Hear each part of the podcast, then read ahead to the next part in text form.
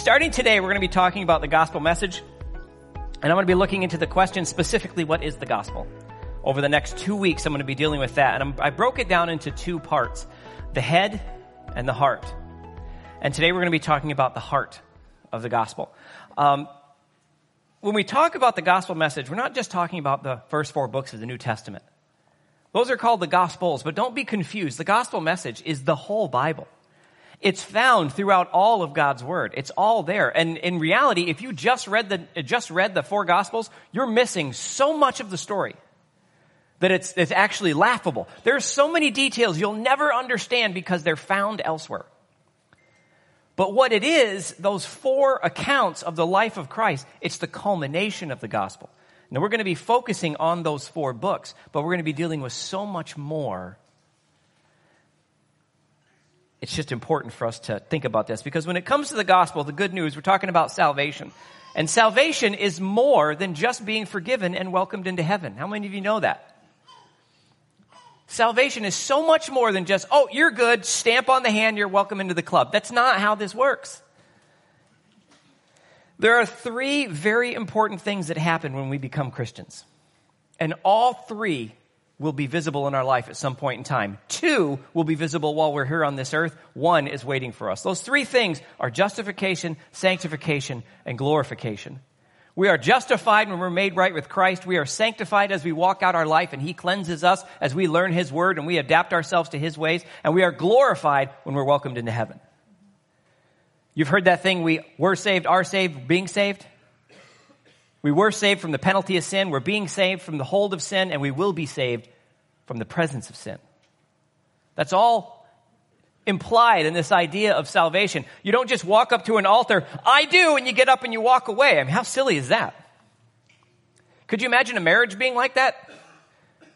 Plan the marriage out, you're courting, you're dating, and all this is cool stuff. You get married, you come to the altar, you I do, you exchange rings, and you leave, and you never actually go home to be with the person again. But when someone asks you, of course I'm married. You mean while your spouse is at home going, I have no idea what just happened.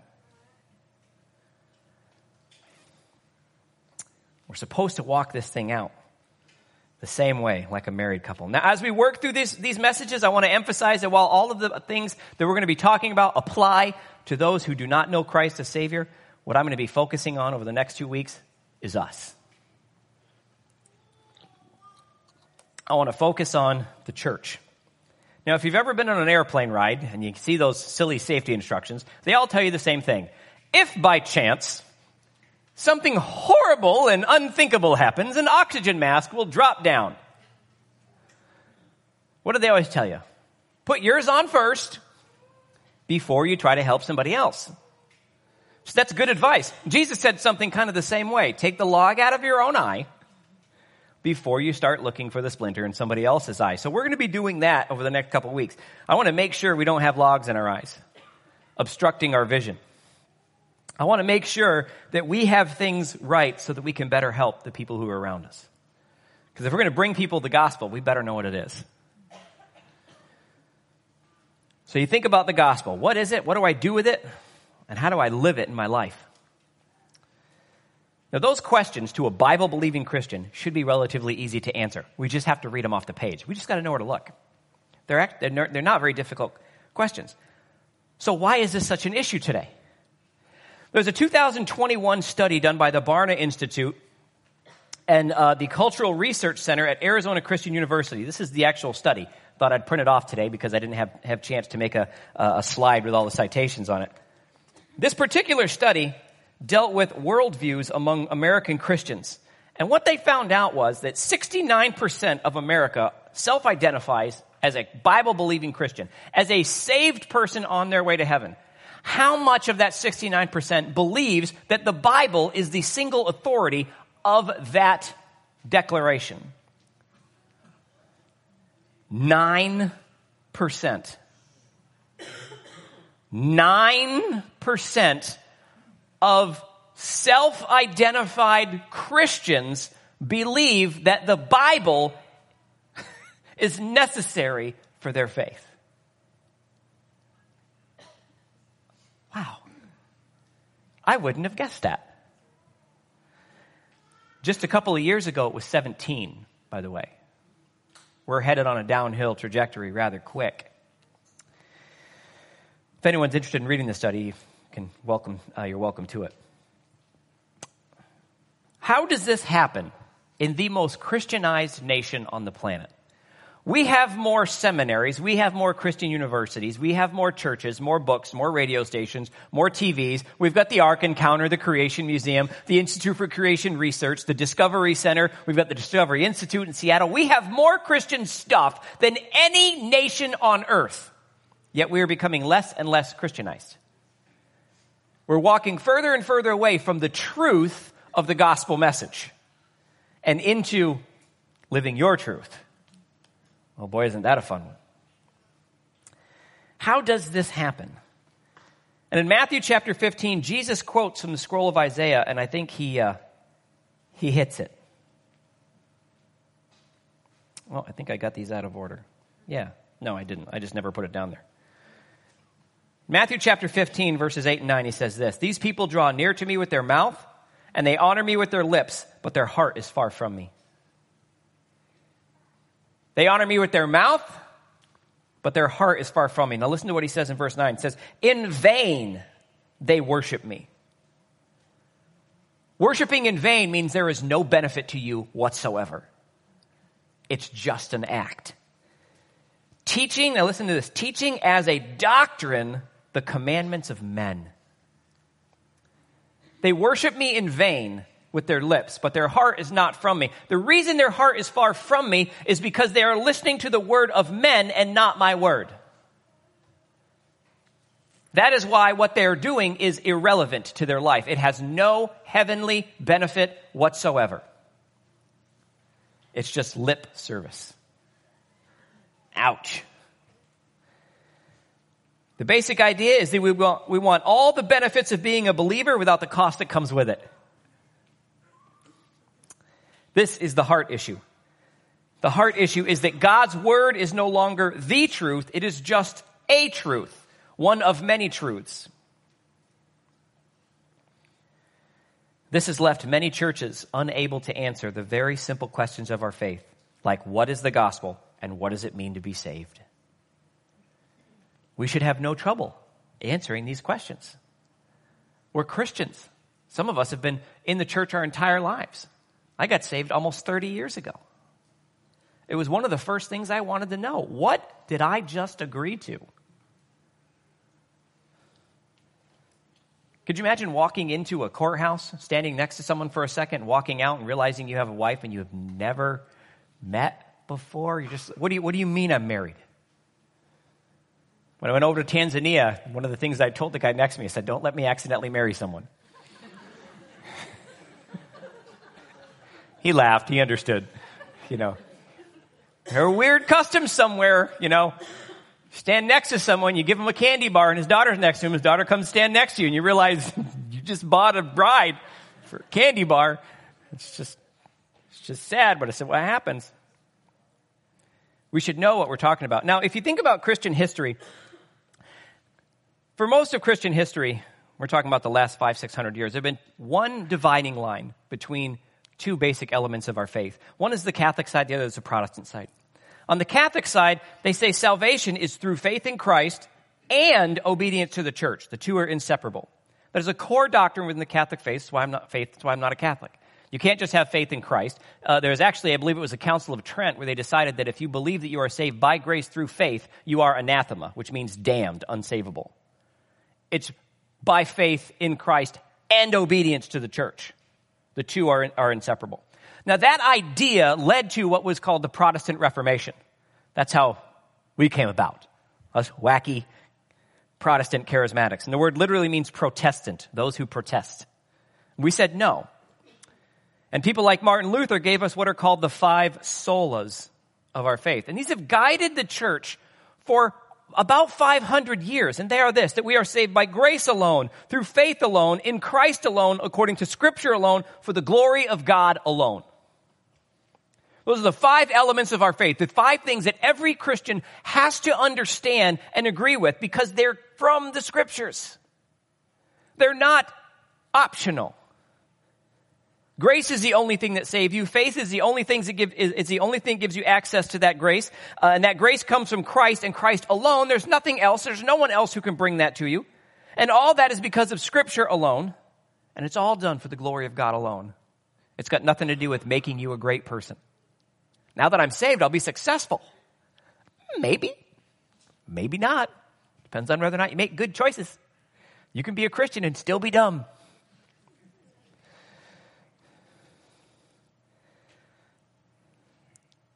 I'm going to move on. I got 12 jokes running through my mind, and it's not going to happen. this has been the dividing line for centuries. For about 500 years. This is where the church has divided. That is no longer the dividing line. When you think about that, I've, I've said this before. I've, I firmly believe that there are, there are as many saved people in the Catholic Church as there are unsaved people in the Protestant Church. They just don't know it. Because they have put their faith in Christ and they've made it right. So that dividing line, I didn't care too much about for a long time. But the dividing line has changed. It has changed drastically. And where it has changed is what gives me the most problem. It comes down to this. What is this? What is the Bible? What is this collection of words? What is this thing that we call the Word of God? And why do we call it the Word of God? And do we have the right to call it the Word of God? Are we putting words in God's mouth and then making him responsible for our actions? Is that what's happening? Because there's a lot of churches, that's exactly what they're teaching. That this is nothing more than man's word about God, not God's word to man. And it has changed so many things. People like Andy Stanley says that the Bible is just a collection of ancient documents, that it is not foundational to our faith. Bill Johnson tells his followers to remember that it's not Father, Son, and Holy Bible. That you, if you want what God has for you, you've got to risk going beyond the pages. They call it going off the map. Because God is bigger than his book. Wow, it sounds so spiritual, doesn't it? Until you actually read the book and you find out it says, don't listen to people who say stuff like that. The list of teachers and denominations that deny the authority of Scripture is growing and growing every day. How is that possible? It's possible because their lips honor God, but their heart has never met Him. God is a system. Christianity is a system. To them, it's just a set of rules. It's an organization. You go A, B, C, D. I came up and did the altar call thing. That's great. I went to a foundations class. That's great. I show up on Sunday. I'm good. It doesn't matter that I have a porn problem, an alcohol problem, a language problem, that I'm mo- emotionally and physically abusive to my wife and my kids, that I do a terrible job, and, and I never tell anyone about Christ because I don't want them to know, but I'm good. I will be in heaven. Because deep down, God knows I'm a good person. Sure, that's exactly what God, believe me, God knows exactly who you are. And that should scare the snot out of all of us.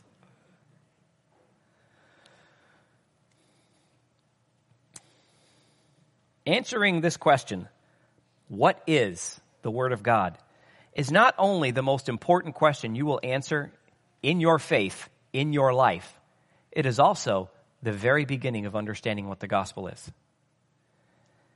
Because if you answer that question, yes, the Bible is the inerrant Word of God, as you should, because it is, then you now understand, that you have the answer to every meaningful question in life. Every meaningful question in life is now answered because you know what it means to be saved and you know what it means to be lost.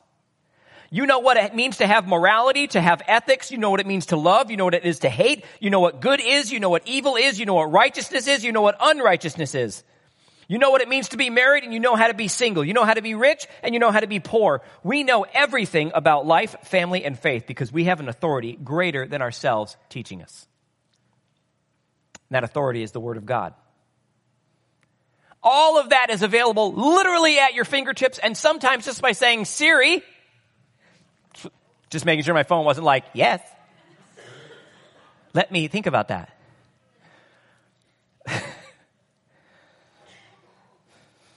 we can find the answer to all of these questions just by looking.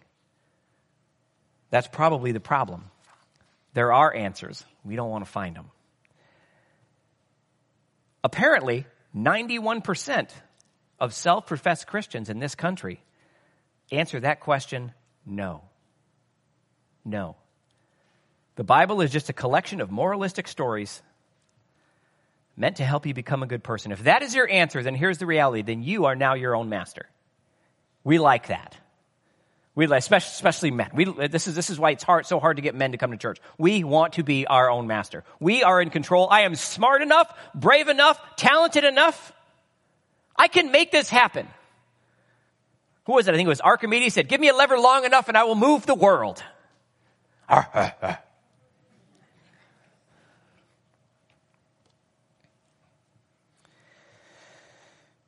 You get to determine what is good and what's not good.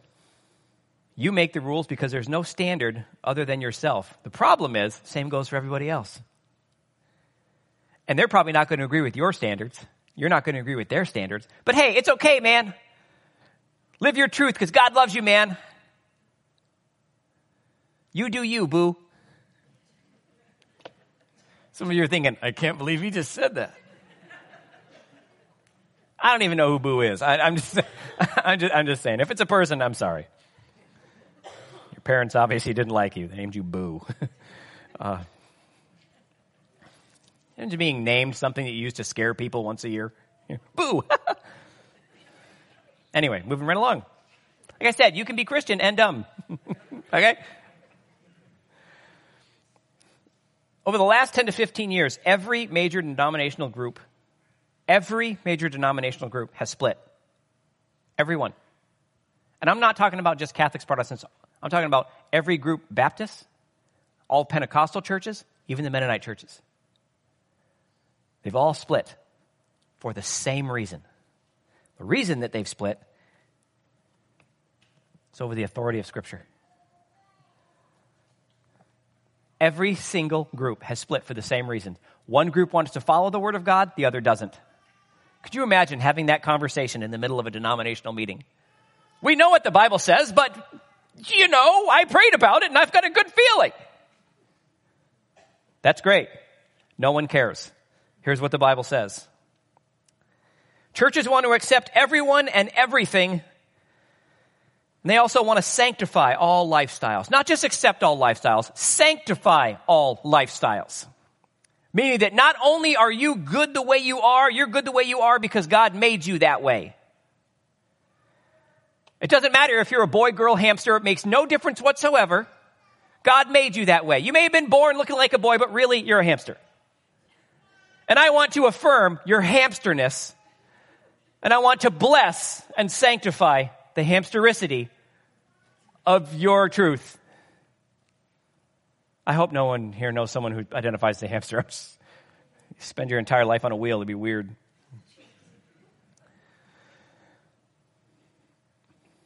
But they want to accept these people as long as they're, listen, good people. I know them and they're good people. So we should let them live their truth. Starting to sound familiar? The idea is that we are made this way because God made us this way, and it doesn't matter what the Bible says because it was a book written by a bunch of flawed men with ancient biases. It can't be the Word of God because it was the Word of God, then it wouldn't condemn what other people are now calling love. Because they're good people. We in our intellectual superiority, have now moved beyond the ignorant religious superstitions of the past. The Bible has some good stories in it, but it cannot be the authority in my life because I disagree with it. What really counts is that we love and we respect one another, that we be good people. I keep hearing that word over and over and over again. God wants us to be good people so we can live our best life now. I was watching a Paul Washer video uh, a little while ago, and he mentioned something that just caught my attention. It was so simple and so profound. I had to, I had to share it. And as I was writing this, I thought, perfect, let's drop this in here. He mentioned he was he was over in Europe and he was he was giving a a, a talk at a uh, at a Christian university and he knew that people there didn't like him because he, he brings the truth and he brings it pretty hard. And uh, so he he he told everyone I'm going to give you what I think is the most terrifying truth in all of Scripture. And he kind of kind of fed it throughout the entire message. And then towards the end of the message he gave them what he believes is the most terrifying thing thing to know about all of Scripture. And here it is. Are you ready? Your feet underneath your chair the most scary thing in all of Scripture, and I agree with him, is that God is good. And we are not. I want you to think about that. Only God is good. When Jesus was talking to the rich rich, rich young ruler, he said, Why do you call me good? No one is good but one, and that is God. Think about the implications of that statement. No one is good but God. Grandparents, that means your little grandbaby. And I know you already know this. That little grandbaby might be a cute little bean. He ain't good. She ain't good. I know. I've, I've been back there. I've seen the nursery after church. Your kids aren't good. Okay? I'm just gonna, I got another joke running through my mind. I'm gonna keep going. If only God is good, it means that only His way, only His ways are good. Only His morality is good. Only His views on sexuality and gender are good. Only his views on marriage and family are good. And only his views on everything else that scripture touches on, even in a small way, only his views are good. And if society says anything else, no matter how much we want to agree with it, they're wrong. Because only God is good. Which means only what we find in His Word is good. Everything else is a lie. It doesn't matter how much you want to believe it. It doesn't matter how much you like that person. It doesn't matter how much you, you think that their marriage is good, no matter how much you want to identify with whatever their truth is. It does not matter. It's not good. So when we identify and we try to, we try to endorse and sanctify what God calls sin, we are not being good people. We are ushering people to judgment with a smile on our face because it makes us feel good about our position in society. We're not good unless we're following God. And that makes His Word even that much more important. But you know what? When you reduce God's word to nothing more than man's thoughts about God, then it doesn't really matter, does it? Paul had some weird ideas about women and family, didn't he? Obviously, that's why he was single. You know why he didn't have kids? No one wanted to date him.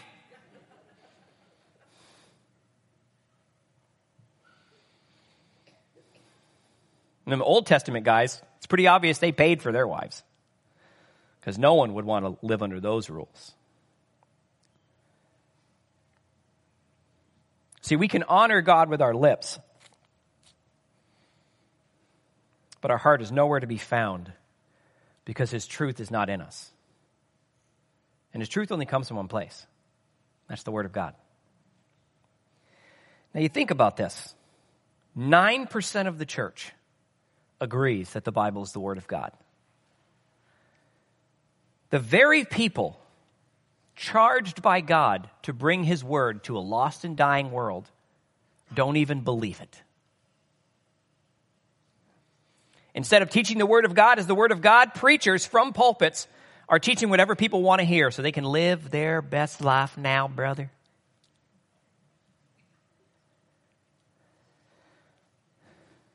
What was sin in the Bible is no longer sin because we've grown beyond judging Bible says we shouldn't judge. We're, we're, we're bigger and better than that now. What was immoral in the Bible is no longer immoral because we've learned to love and accept one another just as we are. The real truth of Scripture has been replaced with your truth about Scripture. If God says there's only two gender, but, genders, but society says there's over a hundred, then obviously the Bible's wrong because the Bible's not a book about science. We're smarter today than they were back then. If God's word says that pornography, premarital sex, living with someone outside of the covenant of marriage, abortion, fill in the blank, says all that is wrong, but society says it's okay. We accept you. Then accepting it does not make us good. It puts us on the wrong side of God. We are literally living in the days of 2 Timothy 4. For a time will come when they will no longer endure sound doctrine. He's talking about the church. He's talking about the people of God. He's talking about those who come and lift their hands in worship, read their Bibles occasionally, give a little money, try to feel good about themselves. He says they will no longer endure sound doctrine, but according to their own desires. Because they have itching ears, they will heap up for themselves teachers and they will turn their ears away from the truth and be turned aside to fables. Can anyone tell me another way, another term for a fable? It's a lie. It's just done creatively. I love the Lord of the Rings. J.R.R. Tolkien was a Christian. He did a great job writing those. The entire thing is a lie. I don't know if you realize that. It's all a lie. They made it up. Even the elven language. Doesn't matter how awesome it is. You know, I, I like, I like Star Trek and some of you may have learned to speak Klingon. Good for you. It's a lie. It's not real. I don't know if you realize this, but the Enterprise is not circling the Earth. yes, it is. Yes, it is. I've been to that spaceship. It was in the back of the Hale Bopp comet. which is what some Christians believed at that time. Jesus was coming back in a spaceship to take us to heaven. Not sure why he wanted a spaceship, but that's just the way they, you know, the way it went. It's just a lie. We're not talking about people with a different viewpoint. We're talking about a lie. And here's the thing about lies lies do not save, they do not forgive, they do not make you right with God. No matter how much you want to believe them or how religiously you follow them, they're still lies. And they do nothing to make you right with God. They neither bring justification or sanctification. How can people come to the church, lift their hands in worship, and believe these kinds of lies? It's because they only honor him with their lips. That their faith is momentary. Christianity is really tough. takes two hours a week. You know, and that, that's counting the drive to church, right? And every now and then Christianity gets a little long-winded. And sometimes you've got to let pastor know Christianity's taken up a little bit more of my time than I expected today. Got mac and cheese in the crock pot at home and you're messing with my second breakfast. There's a very interesting interview uh, on the YouTube channel Messed Up Church that I recommend that you watch. It's from former Bethel worship leader Jesse Westwood. And it talks about his falling away from the church and his eventual return. It's, it's long, but I really recommend you get this. He went he, he was, he was uh, born in the church, grew up in the church, went to Bethel School of Supernatural Ministry, graduated, got hooked up with groups like Jesus Culture. Bethel uh, was doing leading worship for conferences. You know, he, he knew people like the, uh, Chris Quilala and all these other uh, the people who were you know part of this this whole organization. Was with them for for many many years, and slowly, because of the promises that were made to him, his faith began to erode and erode and erode. It's called deconstruction. He began to walk away from his faith. Finally, he got to the point where he realized, I can't be a Christian. I don't believe any of this. And he became an agnostic. But he was the staff worship leader at a very large church. But he didn't want to just quit because that's really difficult to replace someone like that. So he gave the pastor nine months to find a replacement. When he had four months left, he was a solid atheist. And his own testimony is that during that time, being an atheist, leading worship at a overly spiritual, I'll just say Pentecostal church, he even says, I manufactured things that would look like prophetic worship. I faked it for four months and every, during that entire time, people came up to him, you're so anointed. Worship today was just filled with the Spirit. I could feel it. I could feel, I felt Jesus today because of you, atheist. worship leader? And it further pushed him away from the church. He was away for quite a while, tried different, different things, and began to come back. And he went and he, he, he went to a church that, uh, I, I can't remember what, exactly what happened, but he was, he decided to try to come back to faith. And here's his own testimony. He was in a church and he heard something he had never heard before. It was the gospel. A Bible centered gospel message of salvation through the forgiveness of sin, through repentance. He went through Bethel's School of Supernatural Ministry, was on stage at multiple big Pentecostal events. All of that time, he had never heard the gospel. You know what brought him back to faith? The truth of the gospel as found in the Word of God. He'd never heard it. He grew up in church. He had never heard the gospel message.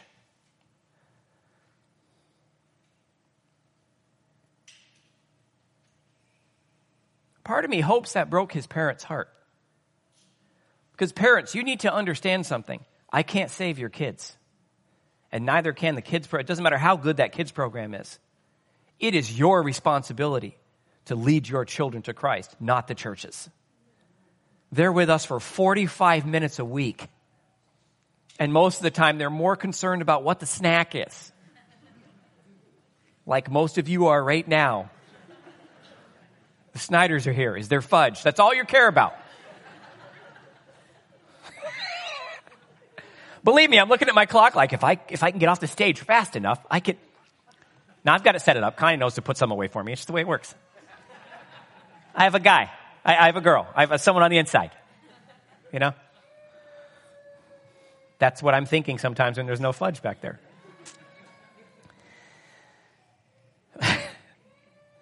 you should check out the interview. It's, it's extremely eye opening. Collectively, as the church, because remember, we're talking about the church, we are losing the ability to see the world through the lens of truth because we have stopped looking at the world through the lens of Scripture. We've stopped using Scripture as our one and only authoritative guide. We use our feelings, our emotions, our experience. Well, see, I don't, I don't need the Bible. I have my experience as a Christian. Your experience as a Christian might not be good. I know plenty of people who've got a lot of experience as a Christian. That doesn't mean I want them ministering to people who, who I'm trying to lead to Jesus. Because their experience isn't good.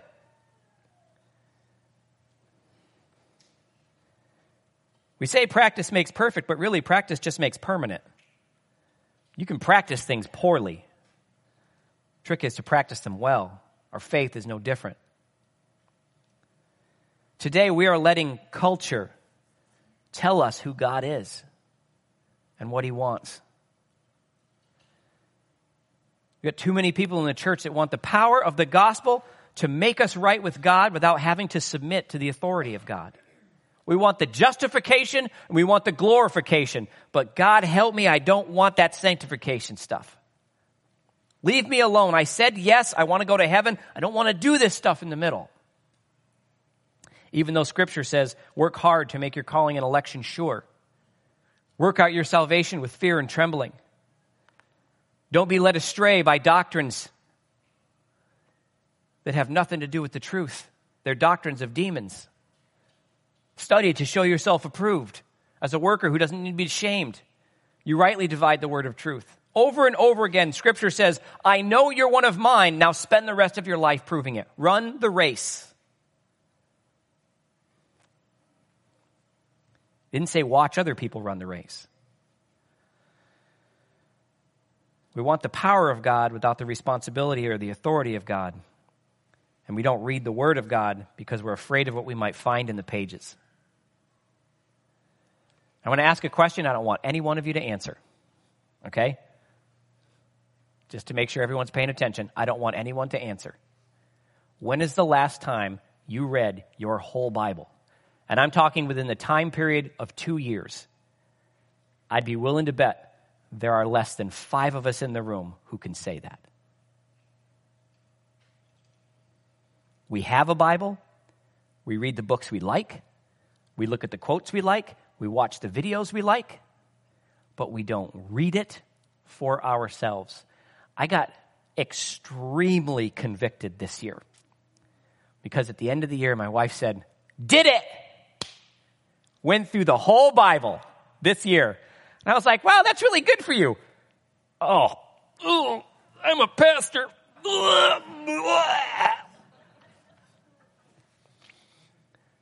Reading the Bible's literally my job.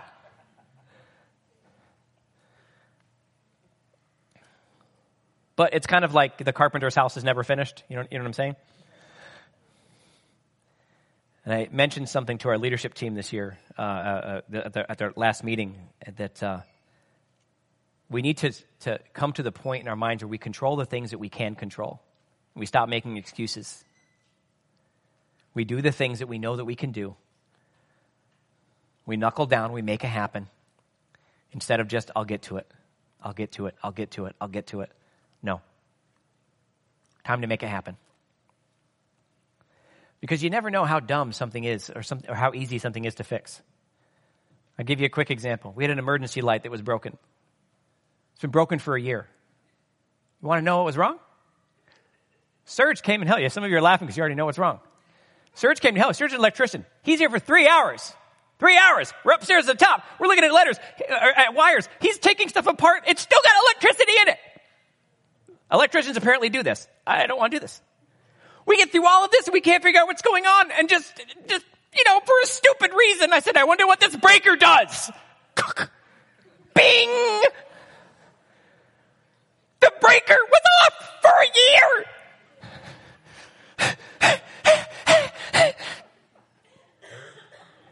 I said, just because you're a Christian doesn't mean you're smart. We may have access to the power of God, but I don't know anything about electricity.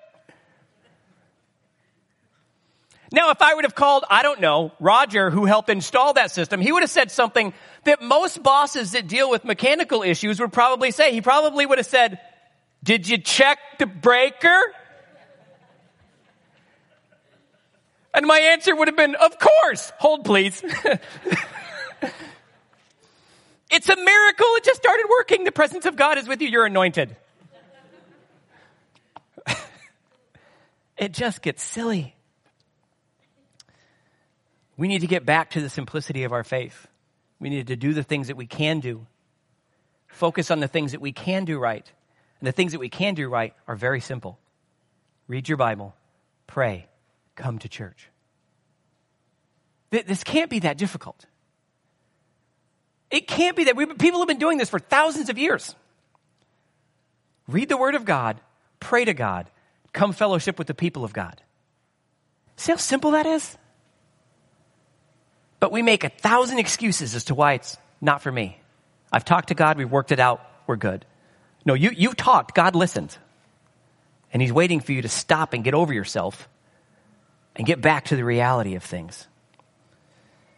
We need to return to the standard of God's word as our absolute authority. And this begins in the life of the individual Christian. I can't make this choice for you. And I, honestly, I won't even try. It's too, it's exhausting trying to chase people down. I, I can't do it. It starts with each Christian making the choice to learn and live the Word of God.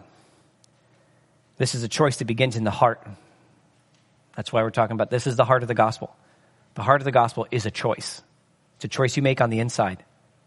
It either matters to you or it doesn't. There's no middle ground. Let's make sure that we're not falling into the trap of honoring him, honoring him with our lips, but keeping our heart far from him.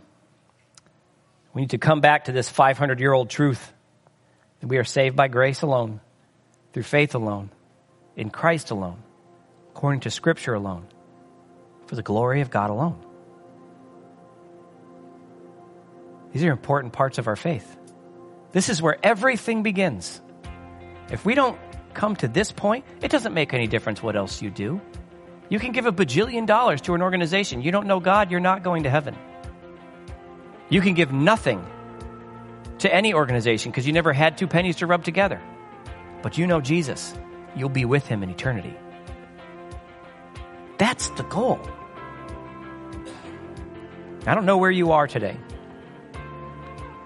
I don't know if you're filled with assurance because you've got all this taken care of. Pastor, I am doing exactly what you were talking about. That's awesome. If you are, I think that's fantastic. And I know there's people who are. Or are you one of those 91% of Christians that has put the authority of the Bible on the back burner because there are other things that are more important to you? Are you part of the 91% of believers who have the Bible, read the Bible, hope that the parts you like are true, and ignore the parts that you don't like because you don't want to be rude to somebody? There's ways of telling people the truth without being rude. We can do that. But if we're not willing to tell them the truth at all, what difference does it make? I came to Christ because someone told me what I didn't want to hear. And I was just open open-minded enough to listen. Changed everything about my life. And I knew if I strayed even a little, I'm not sinless. Don't don't hear what I'm not saying. I got my own problems, trust me. But I'm not getting off this path. Being a Christian doesn't mean you're perfect. And sanctification isn't a process that happens overnight. It will take you the rest of your life and you still won't get it done. But we do it together because that's what the Word of God says. This is why the saints gather. You may have been justified by faith, but now let's be sanctified in our efforts so that we may one day be glorified in His presence.